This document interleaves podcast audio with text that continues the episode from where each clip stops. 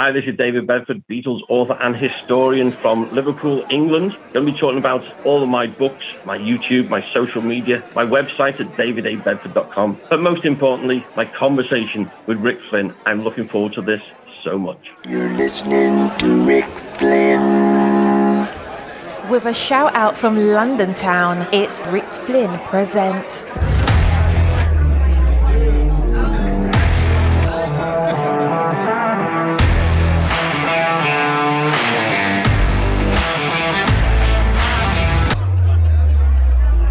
Now, ladies and gentlemen, your MC for the affair, Rick Flynn. Well, hello, everybody. Come on in. We are going to go over to the UK right now, and I am delighted to have with me a gentleman whose original research that he has done has uncovered people, stories, and events that no other author or historian has discovered. His name is David Bedford, and I am delighted to bring him on. He is an expert on the Fab Four, the Beatles.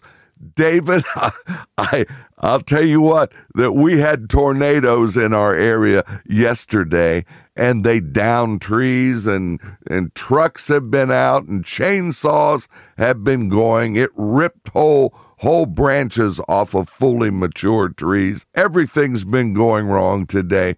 But thank God we have a connection to the UK today. Thank you for your patience. Oh, not a problem. It's an absolute honor to be on here. And uh, thank you for that introduction. I hope I can live up to that. you know what? It is a delight to have you because I was around as a child. I was living with my parents. Probably, I don't know what I was. It was 1964.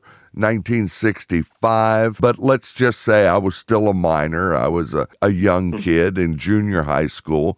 Junior high school over here would be seventh, eighth, or ninth grade prior to moving on to the main high schools, which would be 10th, 11th, and 12th.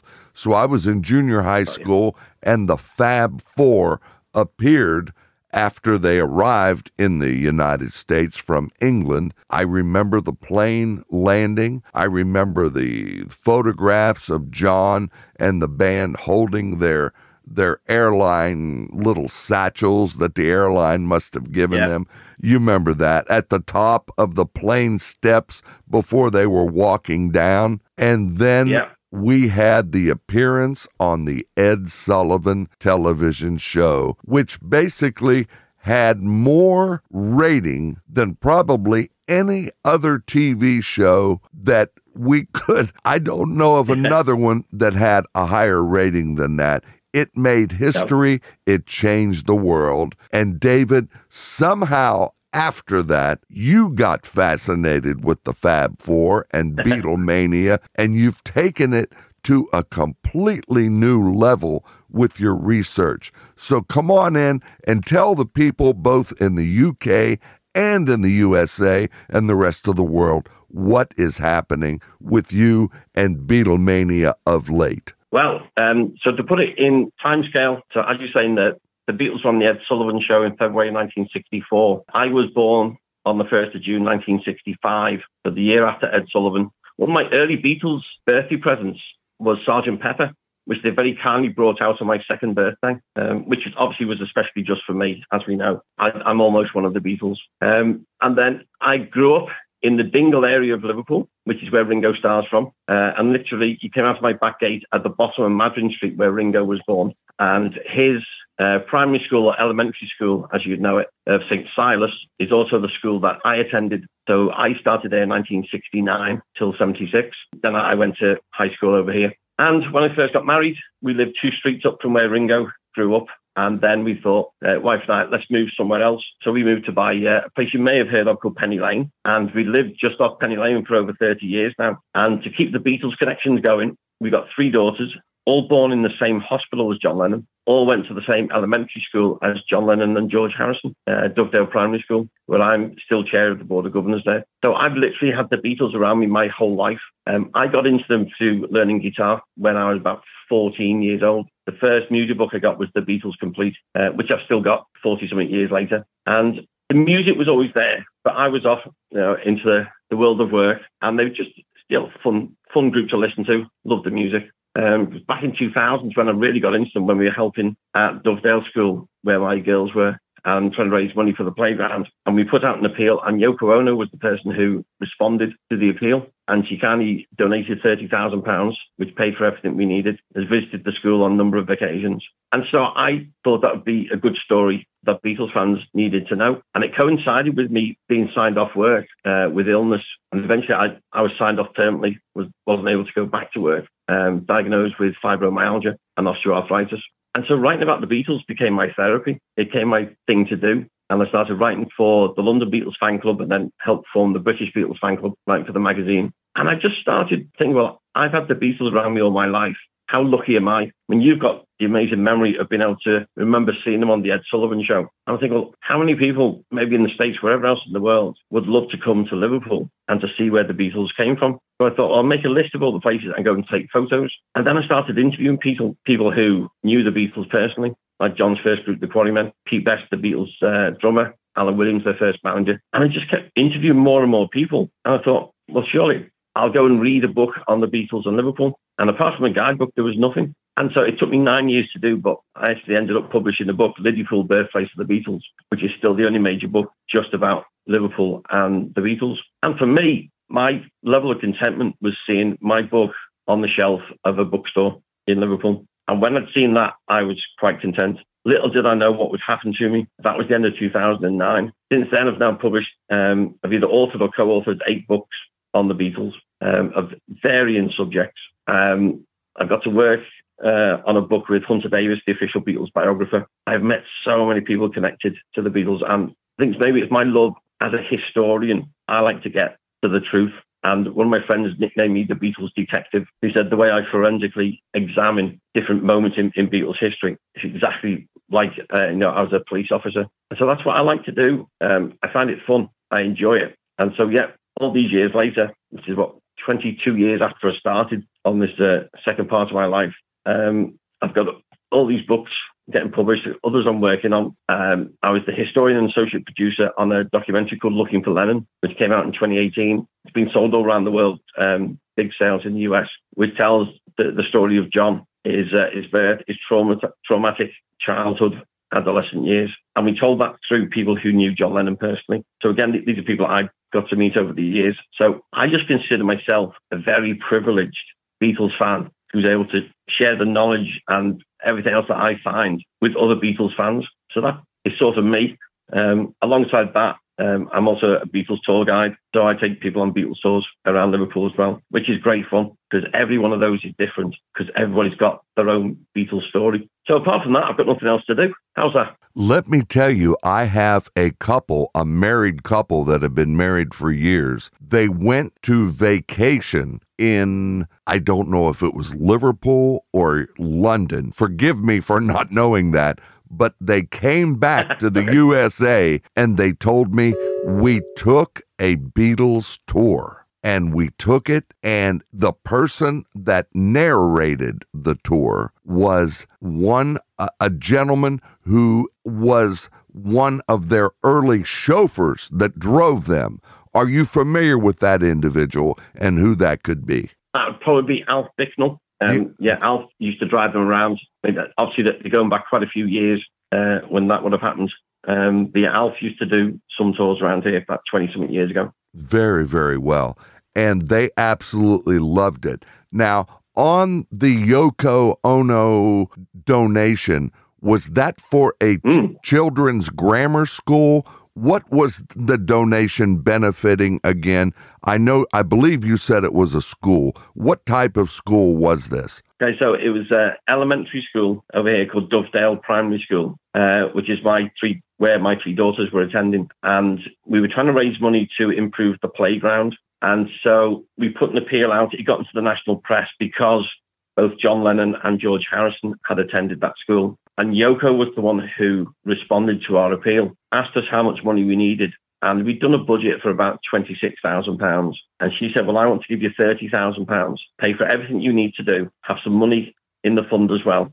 Said because John loved his time at Dovedale. He didn't really enjoy Quarry Bank, his high school, but his primary school at Dovedale, he absolutely loved his time there. And so she was quite happy to give us the money. Um, and she's given us further money uh, as well.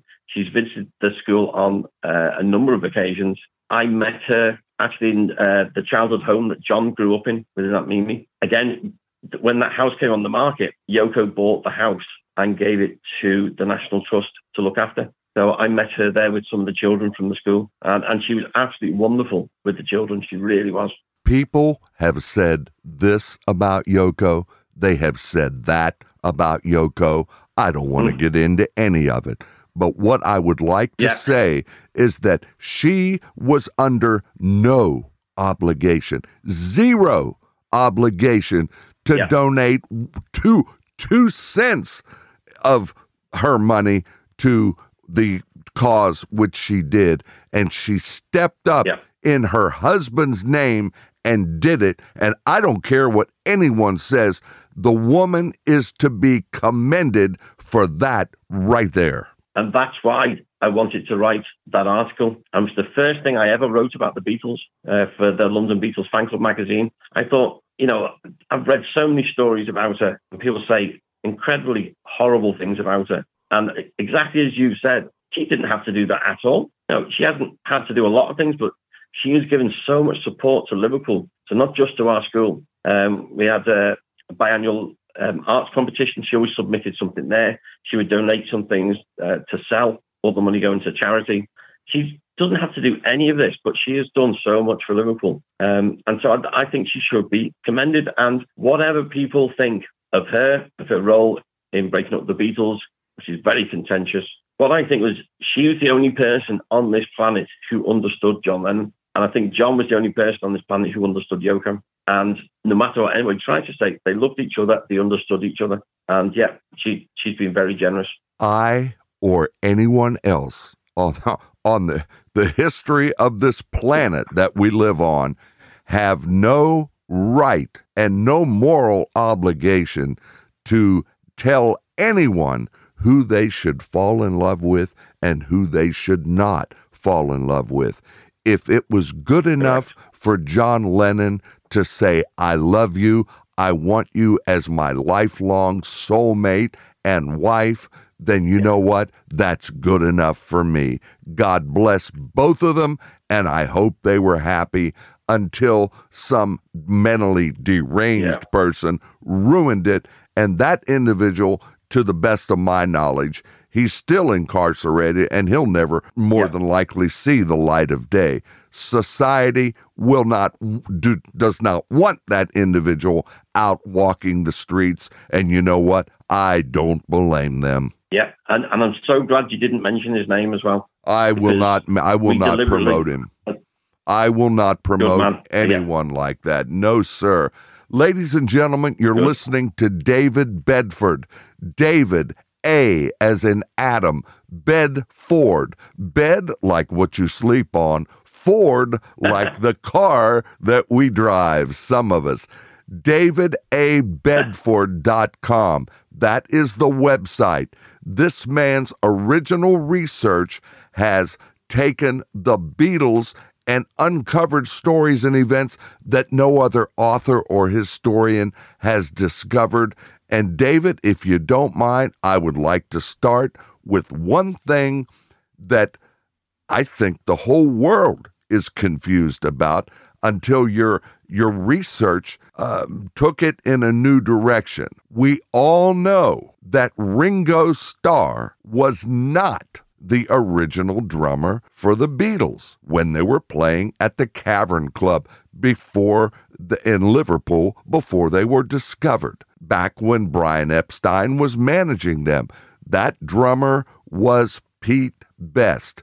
Now, Pete Best, the world is under the impression that the Beatles, or specifically, I imagine it would be Brian Epstein, their manager, fired Pete Best for whatever reason.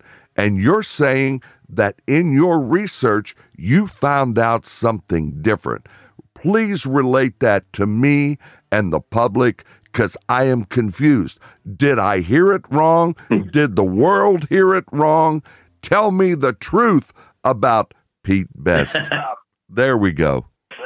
Yeah, so this has been the story that's fascinated me from the early days of, of research. Um, for my first book, Liverpool, I interviewed Pete and I've got to know him. I've seen him many times over the years, and he very kindly wrote the foreword to my first book as well. And I hear so many people saying, and I had one just the other day, he was saying, Pete Best was a crap drummer. Um, he, he was useless. It, there was no point in being in the group. He couldn't do anything. And I think, like, so there's two issues going on. One, was he a good drummer? And secondly, what happened to him? So for a book that I did with uh, my friend Garry Popper called Finding the Fourth Beatle, we looked at just the drummers. And again, it's one of those trivia things. If you had to name all the drummers from 1956 to 1970 who played with the Quarrymen and the Beatles, how many can you name? Well, I've got 23 of them. Oh, so that'll no. keep your mind ticking over for a moment. but the, the main guys are Colin Hanton with the Quarrymen, Pete Best for the two years from 60 to 62, and then Ringo. So what I did was, because I'm not a drummer, I, I play guitar, bass, play uh, piano, can't play drums. So I got independent drummers to listen to Pete Best and say, you know, on the recordings, rate him. What was he like?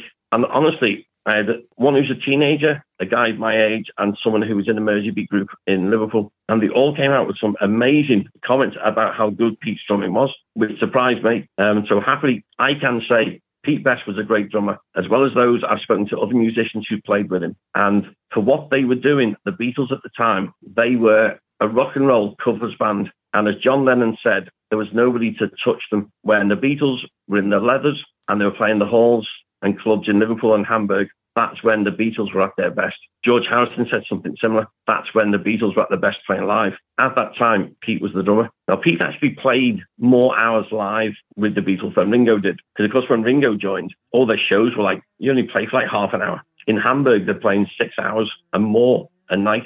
So we deal with that one. Even if people don't like it, the independent objective truth is Pete Best was a great rock and roll drummer. We'll get to Ringo in a moment because Ringo for me is one of the greatest ever drummers and is still underrated. Um, and that's that was the whole purpose of the book was to say that as well. Then So what, what happened? happened? to Pete? Yeah, what happened? Why did he depart? No, it, it's amazing when you look at a Beatles history. You can pin down any moment in Beatles history, and you can have from the eyewitnesses, you can easily get 95% of the truth. Funny enough, for these couple of months in the summer of 1962, there have been so many different versions and myths and revisionist histories being put out there just to confuse everybody. And that's why it took so long to understand what happened. Now, if you believe the, I call it the, the Disneyfied cuddly mop top version, which is Pete was a terrible drummer and it was always going to be Ringo who was going to join the Beatles. That's not how it happened at all. People say looking back, you know, John Paul and George at different times said, oh, Pete was a crap drummer or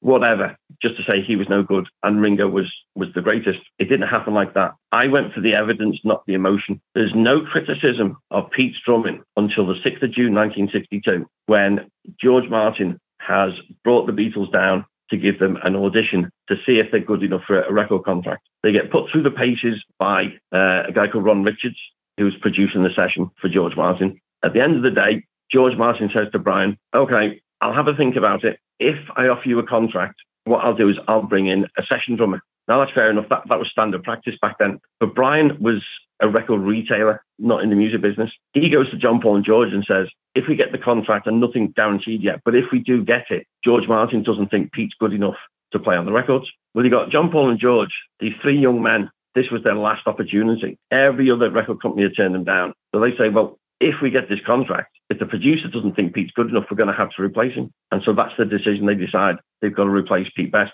This is where it gets nice and complicated, and I'll, I'll do this as briefly as I can. I interviewed Brian Epstein's lawyer, and I said to him, okay, this has happened down at the EMI. What did advice did you give to Brian? And he said, I said to Brian, you can't sack uh, Pete. And this, when we had that conversation, I said, well, why couldn't Brian sack him? Said, Brian didn't employ him. Remember, the management contract was the Beatles employing Brian, not Brian employing the Beatles.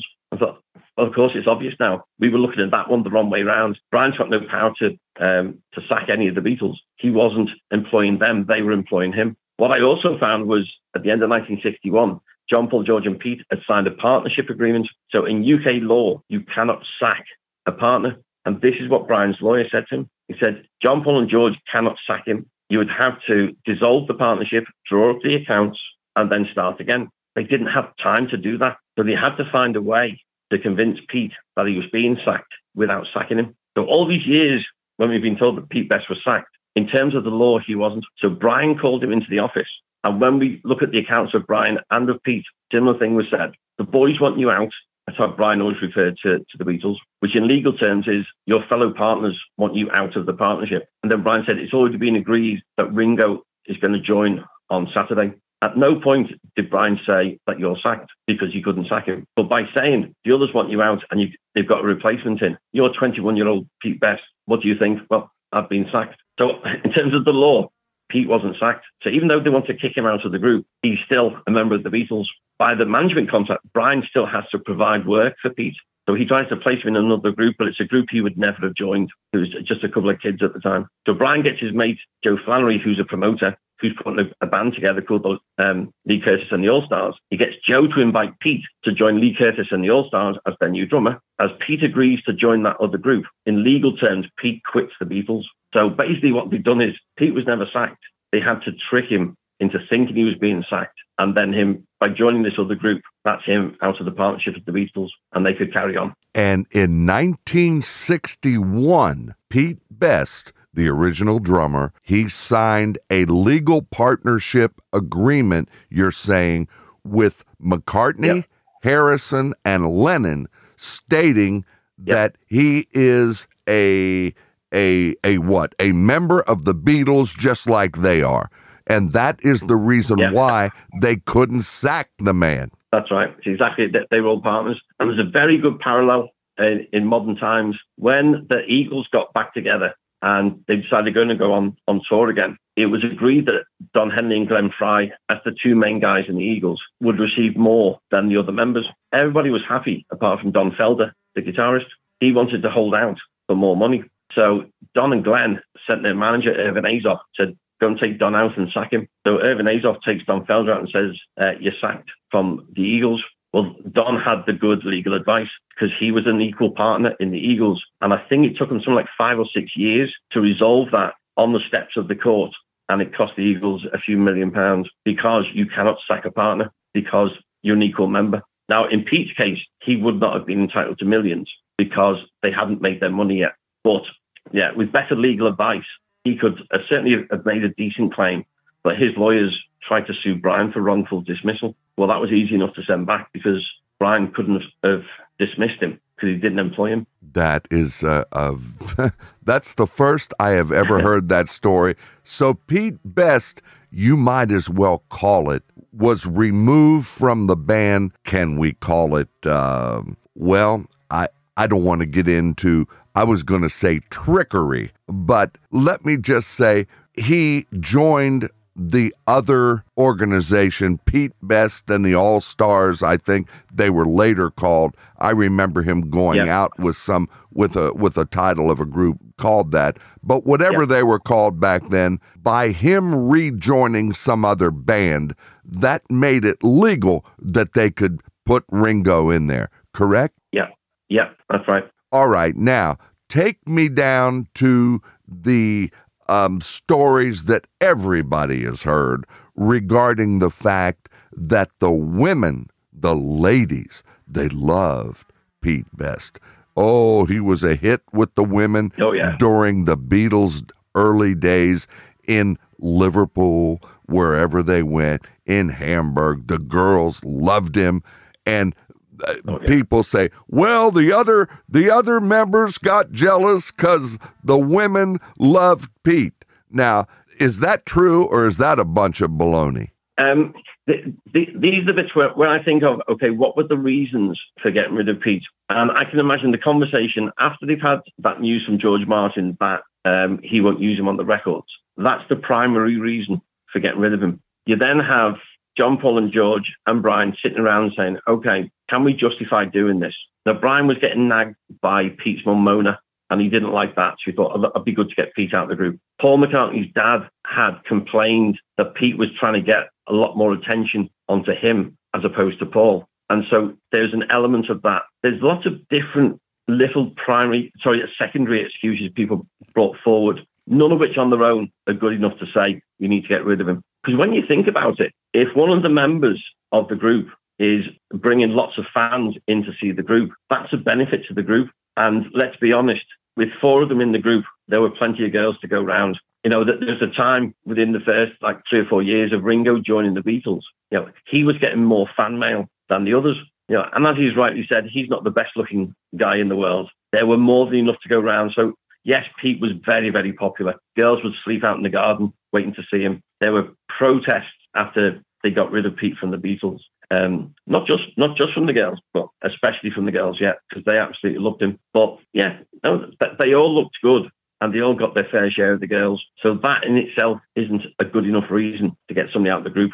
I totally agree with what you just said earlier. I don't care how many women loved Pete Best. If they did, and let, I know it's impossible, but let's just say millions of them came to him, even though they hadn't made their money yet and hadn't had their big fame yet. But let's just say they hmm. did. That is a plus for the group. Exactly. If he attracts the women, he's helping all four of them. Yeah, exactly right. So it, it's it's not a good enough reason on its own to say, oh, he's bringing lots of fans in, let's get rid of him. It doesn't make sense. No, it does not. Now, tell me, Ringo comes in there and he starts playing drums, and they record a record called Love Me Do in the studio. Love, Love Me Do. Everybody that knows anything about the Beatles knows Love Me Do. Tell me, why did they insert another drummer? Was Ringo having problems with that particular song, or George Martin didn't like how he was playing that particular song, or that it is widely known that the studio recording of Love Me Do is a different drummer? Explain that to me, if you will. Of course. So on the, the first audition on the 6th of June 1962, one of the songs they um, did a test recording of was Love Me Do with Pete playing drums. They were trying a new arrangement and th- they all made an absolute mess of it. But of course, the drums stand out because they, they just lost the rhythm partway through. So George Martin had said to Brian um, when he sends the contract through, which was the end of, of July 62, he'd made some suggestions on what to do with the song. He'd also sent them another song, How Do You Do It? which of course was later released by Gerry and the Pacemakers. They set um, a date, 4th of September, to go down to EMI Studios uh, and to get together again. So in they walk, and they've got a different drummer. And George Martin says, "Hang on, who's he? Last time uh, you had a different drummer because because session drummers were used all the time. He had not suggested at any time, you know, no, get get rid of Pete. You got to replace him. He was just saying he'd use a session drummer. So he was shocked when they walked through the doors with Ringo. So they had to explain that. So that, that day was let's get together and run through the suggestions that George Martin had sent to them to work on. Um, Love Me Do. Have a go. Um, how do you do it? And so they go through these, and know, we, we've got the acetate recording of How Do You Do It, which is, which is good. I mean, they do a good job of it, but their heart's not in it. But they're quite determined. They want their own songs on the record.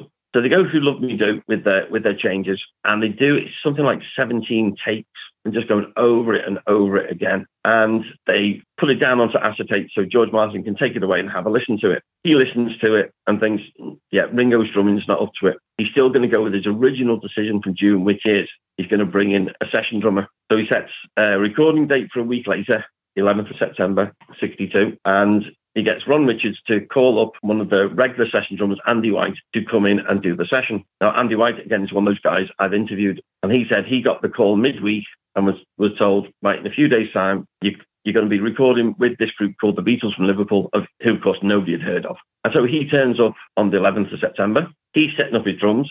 In walks John Paul George and Ringo. Nobody had thought to mention to Ringo that he wasn't going to be playing the drums, so he didn't take that too well. So they, they go through the session, and it doesn't take Andy White long to work out the song, and they do recording of um, Love Me Do. They do P.S. I Love You, which becomes the B side, and they have a, a go through Please Please Me as well. Now, the way you can tell the difference in the takes is on the 11th of September, Andy White's version, you can hear uh, a tambourine, and the tambourine is played by Ringo. And so you've got Ringo's version from the week before, and then Andy White's version. And the drum is a bit brighter, It's not a massive difference, but it's, it's a bit brighter, a little bit quicker by Andy White. And you got the tambourine with percussion. And so that sounds the best mix.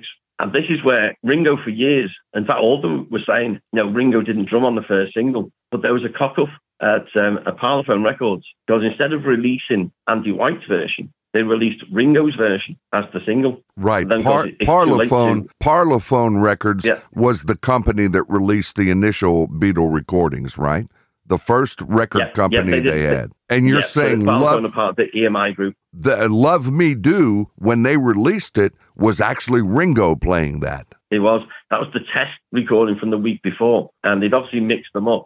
So when the single came out in the UK on the 5th of October 62, it was Ringo's version. But the Beatles said for years that Ringo didn't play on the first single, but he did, but not by design. So after that, when the album came out in, uh, was it March 63, the album version is Andy White's. And every subsequent release was Andy White's version. And they actually destroyed Ringo's master copy, um, I think, towards the end of 1963. So that couldn't be released again. So actually, by error, Ringo does actually play on the first Beatles single. Now that's amazing. The acetate, ladies and gentlemen, is a temporary copy of a disc which you could actually place on a record turntable and put the needle down and you can play it. But it is not the vinyl record that people purchase at Yep. the record store. And acetate is something which they quickly get out so that you can have something to go home and and hear the record before the record is released. A- am I telling them right, David? Absolutely right. Yeah, that's it. It's it's something that other record producers use to do a test recording, so to go away and have and think, okay, what will it likely listen like when, you stick it on a turntable? What when it comes out as the vinyl finished record? They've got a pretty good idea what the sound uh, would be. Exactly. It will not last in length of time anywhere near what that black uh, record album you would buy, the vinyl record. That'll last uh, more plays on the turntable. The acetate has a limited number of plays, but it does an excellent job at letting the artist at that time take the record home, put it on the turntable, and play it so that they can get an idea of what the real record, when it's released, is going to sound. And so they had the acetate of Ringo playing Love Me Do, which was destroyed. You don't know who destroyed it, or, or no? Is that a mystery? Uh, that was just at, at EMI when they're going through because they'd obviously they'd made the mistake. They corrected the mistake with future releases, but they just wanted to make sure that it didn't happen again like that. So that always Andy White's version would be the one that was released. Right. And Capitol EMI was who the Beatles later went with after Par- Parlophone. They were a Capitol uh, recording artist group. And i- in the United States, we had many others that were, but nobody as big as the, the Beatles, indeed, I would say. And then later on, what was it uh, during the, and this is early Beatles now, not, not much later, back during the era when they had been discovered. And you remember when they were wearing those collarless suits? You remember that? Yeah. Okay. Yep. During that time on that tour, nationwide or wherever it was, I don't care if it was nationwide or European only, it makes no difference. But Ringo was put down because of medical problems. And they had the tour underway, and hmm. tickets had been sold, and women and men were lining up to get the tickets. I'm sure it was sold out. And Ringo could not play because he was in the hospital, I believe, having an operation or something. And they brought in another drummer who actually had one of those collarless suits, just like the rest of the boys had. He matched them in appearance and he played and they used him on the tour for a couple weeks at least.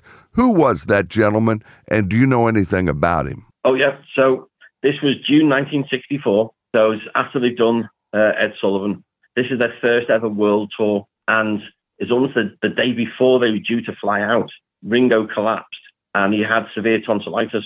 So he was rushed to the hospital to have his tonsils out. But of course, that back then is a good couple of weeks before you recovered. And so they think, okay, we need to find a replacement because there's no such thing as you know, a, Beatles World Tour travel insurance.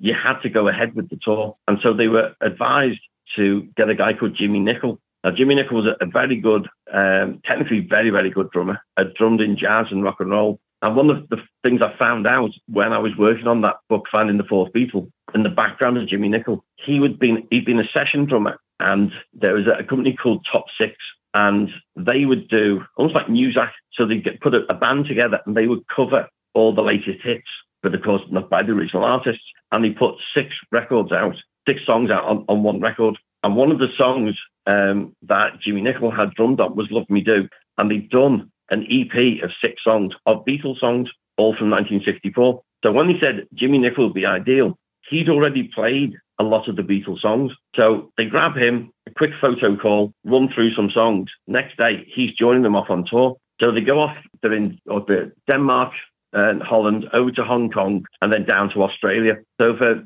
about two weeks, Jimmy Nicol is the first guy ever to be known as the fifth Beatle, and he's living the dream. And there they are, the biggest ever uh, gathering of fans was in Adelaide in Australia. 300,000 fans on the streets come to see the Beatles. And Jimmy Nicol's up there with the Beatles, taking all the praise, all the all the cheers and everything like that. And he'd done really well. And in fact, one of his little phrases became a Beatles song. And he said, Jimmy, how are you getting on? He said, oh, I'm getting better all the time. And of course, on, was it Sergeant Pepper? Getting Better was, was the song, which sort of a bit of a tribute to Jimmy Nicol. And then Ringo rejoins them. So there's a, a lovely film clip which you can see. And it's got John Paul George, Ringo, and Jimmy Nicol all on the balcony, all with the crowd in front of them. And Ringo pretends to um, to strangle Jimmy Nicol, who does the same to Ringo. And you're thinking, what's going through their mind at that exact moment? Because Jimmy Nicol's got this amazing adulation. And then a couple of days later, there's a, an amazing photograph. And there he is in an airport in Australia, sat on his own, about to fly back to Britain. And he'd gone from a popular drummer in the band in London, part of the most famous people on the on the planet. Everybody knew the Beatles they were conquering the world. He's got hundreds of thousands of people cheering for him. And then he's on the plane on his own. And then he's back to London. So I think he said it was the best thing he ever did and the worst thing he ever did. Because once you got to the top of the mountain, where'd you go? You can only go down. And unfortunately, he had, he joined uh, other groups. He had his own band. Then he joined another, another group, um, toured around the world a bit. Well, years and years ago, he disappeared off the face of the earth, and nobody knows where he is. So we're assuming he's still alive, and he's got such an amazing story to tell, but he's never told it. Um, so we think possibly he might be in Mexico. Could he have lived there before? But we just don't know. So Jimmy Nicol was one of those guys who played drums with the Beatles for about two weeks. And yeah, sadly, he has disappeared. But what a story. I will say this Jimmy Nicol, can you imagine, ladies and gentlemen, you're a drummer. I know you say he was a good drummer, and I'm not going to dispute that in the least. He would have had to have been. But what was he doing immediately prior to them calling him up? Was he like the old Beatles, just working the clubs in Liverpool? Or specifically, what was he doing other than some session work and then some local clubbing in, in England? Do you know? Yeah, so he was um, he was London based, and he, he's London born, and he was playing with Georgie Fame, who had become quite a big star in the UK there, doing a bit of a fusion, a little bit of, of jazz, um, and not so much know, pop music, and a, a real nice mixture of sounds. Uh, technically very, very good, and you had to be to play with Georgie Fame and the Blue Notes. Um, so they had been on tour. They were playing some of the best clubs in London. So he'd built up a really good reputation. He'd played with a, a lot of different artists as a session drummer as well, but he, he, was settled into a group. So he was sort of plucked out of Georgie Fame's group, um, who were one of the top groups in London at the time. And because of that style of music he was playing in that group, meant he could cope with just about anything. You know, he could read music, which none of the Beatles could. So he, he, was very good at, you know, not just with with uh, the drum rhythms and stuff. He could, he could read and write music. So very very talented guy, and he could play just about anything you wanted. So playing with the Beatles, you know, was, was pretty straightforward in a way for him. So the Beatles went to Australia, and it was there when three 300,000 people. Did they literally come to hear them, or were there just 300,000 in the streets cheering and it wasn't really a concert? Can you explain more about how they contained that many people, and did that many people attend a concert? Right. So um, what they did was they had a parade from the airport through the streets into um, Adelaide town centre, and then they appeared on a balcony. Um, and there's just literally 300,000 people on the streets came just to see them, just to, to take the uh, take the waving off the, the balcony and take all the applause and the cheering and stuff on the route. So the, the concert, you would not have got many people in there. You know, even if they got I don't know 30,000 or so in there, that would have been it. And in fact, it was a few years ago, I was um, giving some talks on, on a cruise ship, and a lot of the people on there were from Australia. And this lady came up to me and said, You know the story about being in Adelaide? I said, Yeah. And he said, Well, I got tickets to see the Beatles. All my friends were jealous. I think she was about 15 at the time, her and a friend. So her father drove her into Adelaide. When he saw the 300,000 people around there, he said, There's no way you're going into that crowd. And he turned around and he took them home. And she never got to see the Beatles in concert. And she said, I never forgave him for that. I thought, wow, because it was a one off. That's the only time they, they played down there. But you can understand that, you know, why the father was concerned. You couldn't just let your young teenage girl go wandering in a crowd of that many people to a concert. I totally understand where that father's head was. And in some Mm. ways, I got to agree with the man. There were too many people. Yeah. It would have been impossible for him. This there was no such thing as the invention of a cell phone. He could not have called her. Uh, he would have lost control over his daughter, and Lord only knows it, it would have been Yeah. unsafe to put her in there. When I was in junior high school and the Beatles appeared on the Ed Sullivan show, and I'm a little older than you, my parents Hmm. I would not have allowed me to go into No. the screaming and shouting arena with these girls passing out, fainting, and every other thing they were doing. No, I don't think uh, I would have had I would have had to grow up prior to that. And when I became an adult, I later went and I've seen Ringo live on more than one occasion, and I have seen Yeah. McCartney with his current band, of the band he has now. I've seen them, and I want the ladies and gentlemen out there listening to know that we have a stadium here that is a half a billion dollars with a B. It's outdoors. It's where the football, not what you call football in England, but what we call Yeah. It's our football stadium here is a half a billion with a B dollars to construct. And that, ladies and gentlemen, it holds 40 something thousand people. I have never in my life, other than perhaps Woodstock, heard of a concert that can go anywhere near holding 300,000. You're certainly not going to do it in an arena. You'll never fit them in there. No, no. It is fascinating what you are telling about the Beatles based upon all this research. And David Bedford, I want to have you describe to people where they can get your books. You have more than one of them. I don't know which of those books you're promoting today, but I want to give you the opportunity to state what books are for sale, how they get them, and let me tell the ladies and gentlemen right now, David, the website for anybody, no matter where you are, to get a hold of David is David A, as in Apple, Bedford, B E D F O R D, David A. Bedford.com. And by the way, before I let you do that, David, can you please describe to me a question that I've always had? I remember the Okay. Beatles, the Beatles, they started their own record company. You know that. I know that. The Yep. world knows that. It was called Apple Records. Now, what I want to ask you, David, before we sell your your books and any other things you have for sale, and we're going to do that, so don't you worry. But why why Did Apple quit making records under that label? Badfinger, the group Badfinger, weren't they? They were on Oh, Apple yeah. as well. Now, why? brilliant. and and that's the first thing. What happened to Apple Records? And two, was there any consternation or any conflict, if you will, between Apple Records of the Beatles and Apple Computers, the big computer manufacturer? Go ahead. Hit me with the answer. Good luck to you, because Wow. I've always wondered about that question. Uh, right. So two very good questions.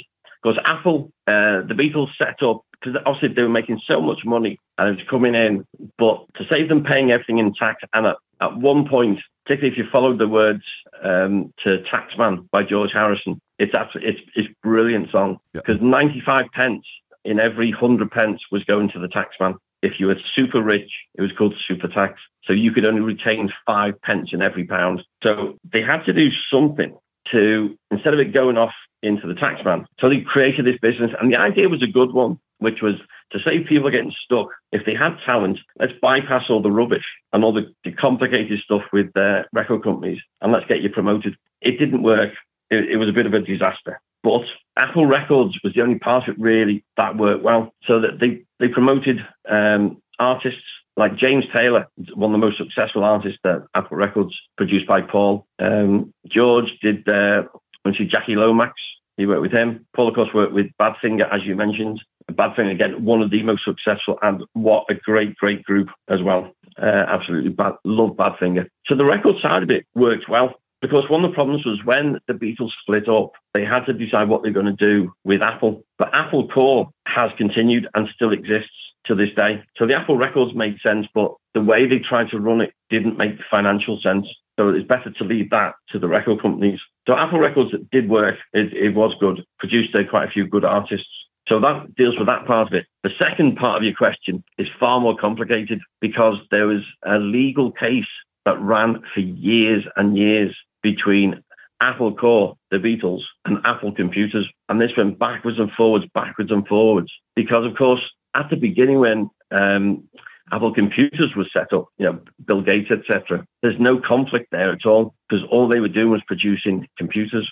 So that was fine for them to do that because they weren't in any kind of conflict with what Apple, the Beatles company, was doing. But of course, that has changed once they started bringing in Apple Music and downloads and all that kind of thing. Suddenly, Apple Computer Company are dealing in music. Now, there is a conflict. And this went to court and they went backwards and forwards, backwards and forwards. And the Beatles Apple court were you know, saying, you cannot do this.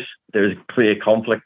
In the end, I think the, the final time, and it wasn't going to be contested any further, Apple Computer Company won the case and were allowed to continue because I think their argument was they weren't physically signing artists up to a label and promoting them. All they were doing was providing a, a platform for artists by any record company around the world to promote their songs. So I think that that's how they won the argument. But it, it really it went on for years and years, and for many years, Beatles music was not available on places like iTunes as a digital download. That eventually resolved, and it's only a few years ago when they released all the Beatles music uh, as digital downloads on places like iTunes. It almost broke the internet because the the music has been downloaded millions and millions of times. Some of the most popular downloads are Beatles songs, which is incredible. We're talking about a band that split up in 1970 and only brought out records between 1963 and 1970. And yet they're still some of the most popular downloads around the world. I have absolutely no doubt about that. It is a remarkable tale, ladies and gentlemen, and it is by David A. Bedford. And you can reach him at the website, davidabedford.com. His original research that he has done has uncovered people, stories, and events that no other author or historian has ever discovered. That's why I am so excited that I have the honor of placing this young man out on the interwebs for the whole world to hear because our second largest market, David, other than USA, is the UK. I love the UK audience, and to have you on my show is an honor, sir. So tell everybody, what have you got for sale and how are they going to get it? And ladies and gentlemen, he is all over social media. There's so many social medias. I don't even want to get into it. We don't have that much time. But let me just say go to David A. Bedford.com. There are links to his social medias, every one of them there. So that will hook you up into his social media. David A. Bedford, the main website. Hit me, David. Tell everybody what time it is and where they're going to get what you have. Well, the best thing is to go to that website that you said, davidabedford.com, because I put links to everything from there. So I do a blog, and there'll be like two or three posts on that every week, um, all over, as you say, Facebook, Instagram, Twitter. Uh, and one of the, the big things we've been doing for the last 12 months is on YouTube. I've got a, and if you want to know, I've just been talking about the, the EMI audition on the 6th of June 62. I put a video up of that last week and it's had over 30,000 views in a week. So we've had, we're not far off a million views in 12 months for um, the films we're putting out. The link to that is on that website as well. So all of my books, you can get them all. So from Liverpool, Birthplace of the Beatles, the first one, um, Fab 104, Finding the Fourth Beatle, and then during lockdown, it's obviously got to do something. I've published three books. So the first one, The Country of Liverpool, which is a part of the Beatles story not many people know, is that a lot of the roots of their music is in country music. And Liverpool had the biggest country and western scene in Europe during the 1960s, as well as the beat music scene. So the roots of the Beatles are in country. So there's a lot in there. Um, a book with a photographer called Bill Zygmant, who photographed the Beatles and many other stars like Jimi Hendrix, etc. Uh, and one book, if you're fancying traveling, that looks at Liverpool, Hamburg, London, and New York, called The Beatles Fab Four Cities. So that's not long come out as well. So there's, there's lots out there. So you want to follow the blogs, everything that I'm up to. Um, my wife tells me that's where she goes to find out what I'm up to as well. So davidabedford.com. That, that, that is the place to go. oh my! And I remember that song by uh, who was it? Was it uh, Gerry and the Pacemakers? Who did "How Do You Do What You Do Yeah. to Me"? That was Gerry and the, was Gerry and the Pacemakers. And one of their Yeah. big hits, of course, everybody remembers "Don't Let the Sun Catch You Crying." And Ah, but what song. oh, what a great, great song! Gerry Marsden was his name, and "How Do You Do What You Do to Me." Uh, that was actually written by whom, if you know? It was written by a guy called Mitch Murray, uh, and that was the song George Martin wanted the Beatles to release as their first single. They turned it down and insisted on doing Love Me Do. So George Martin gave it to Gerry and the Pacemakers, uh, and it became their first number one. Oh boy, it, it became their first number one. Well, the boys, I think they made enough money to cover for that mistake, but that still doesn't mean okay. that that yeah, they did okay. And I'm not really crying on their behalf. But you know what? That was a mistake. They could have taken it and they'd have had a number one there as well. Agree? Yeah, yeah, Absolutely. absolutely right. But yeah, What a, what a what a brilliant young man. David Bedford, ladies and gentlemen, our guest. For anyone interested in the Beatles, here's your man right here. I would fully recommend this gentleman's website, davidabedford.com. I would recommend any book that this gentleman has written because he puts his heart into it. And you know, back when I was teaching the community college, the evening college, they always used to tell me, David, the best teacher doesn't teach from the book, they teach from the Yeah. heart. From the heart. absolutely right. And what you speak, Yeah. David, is from the heart. And I think the whole world can tell that because you love what it is you do. Yeah. And how do I do what I do? What I do? How do you do what you do for everybody to get those millions and millions of hits coming in? Oh, I think it's marvelous. Ladies and gentlemen, I want to thank our special guest today for coming in here. David A. Bedford, davidabedford.com. He is in the United Kingdom. This is Rick Flynn. I am in the USA, in the Midwestern USA. We had a little trouble with our connection today because of the tornadoes and everything that hit in this country yesterday, 24 hours ago, but we made it through. David was patient. I tried my best to be patient. I was so excited about the interview.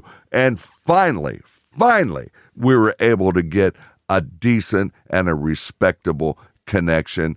David, I apologize for the technical errors of that were beyond my control, but for heaven's sake, we made it, did we not? We did. It was great fun. Absolute honor to be on your show. Thank you so much. David A. Bedford, if you have time in your upcoming uh, months and years, can I bring you on again at a later date? Oh, of course. Yeah, I'd be happy to. Oh, absolutely. You can count on that. I'm going to bring Yeah. you on, David. I'm going to bring you on only on the days of the week, David, that end in the letter Y.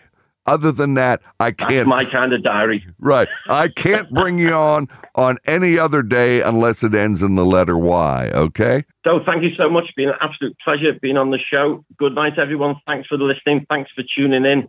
And tune in next time for more from Rick. At this time, I think we better just have you say, Good night, David. Good night, David. All righty. Ladies and gentlemen, it's been an honor to have this Beatle historian with us today. David Bedford, David A. Bedford.com is the website. This is Rick Flynn speaking. It's been fun, but I've got to run. On behalf of myself and our special guest, David Bedford, thank you throughout the world for tuning in to this show with this brilliant young researcher, author, and student of the Beatles, it appears for life. You're always going to be learning. He's always going to be loving the work he does. Thank you, David, and we'll see you on the next production, everyone. God bless. Good night.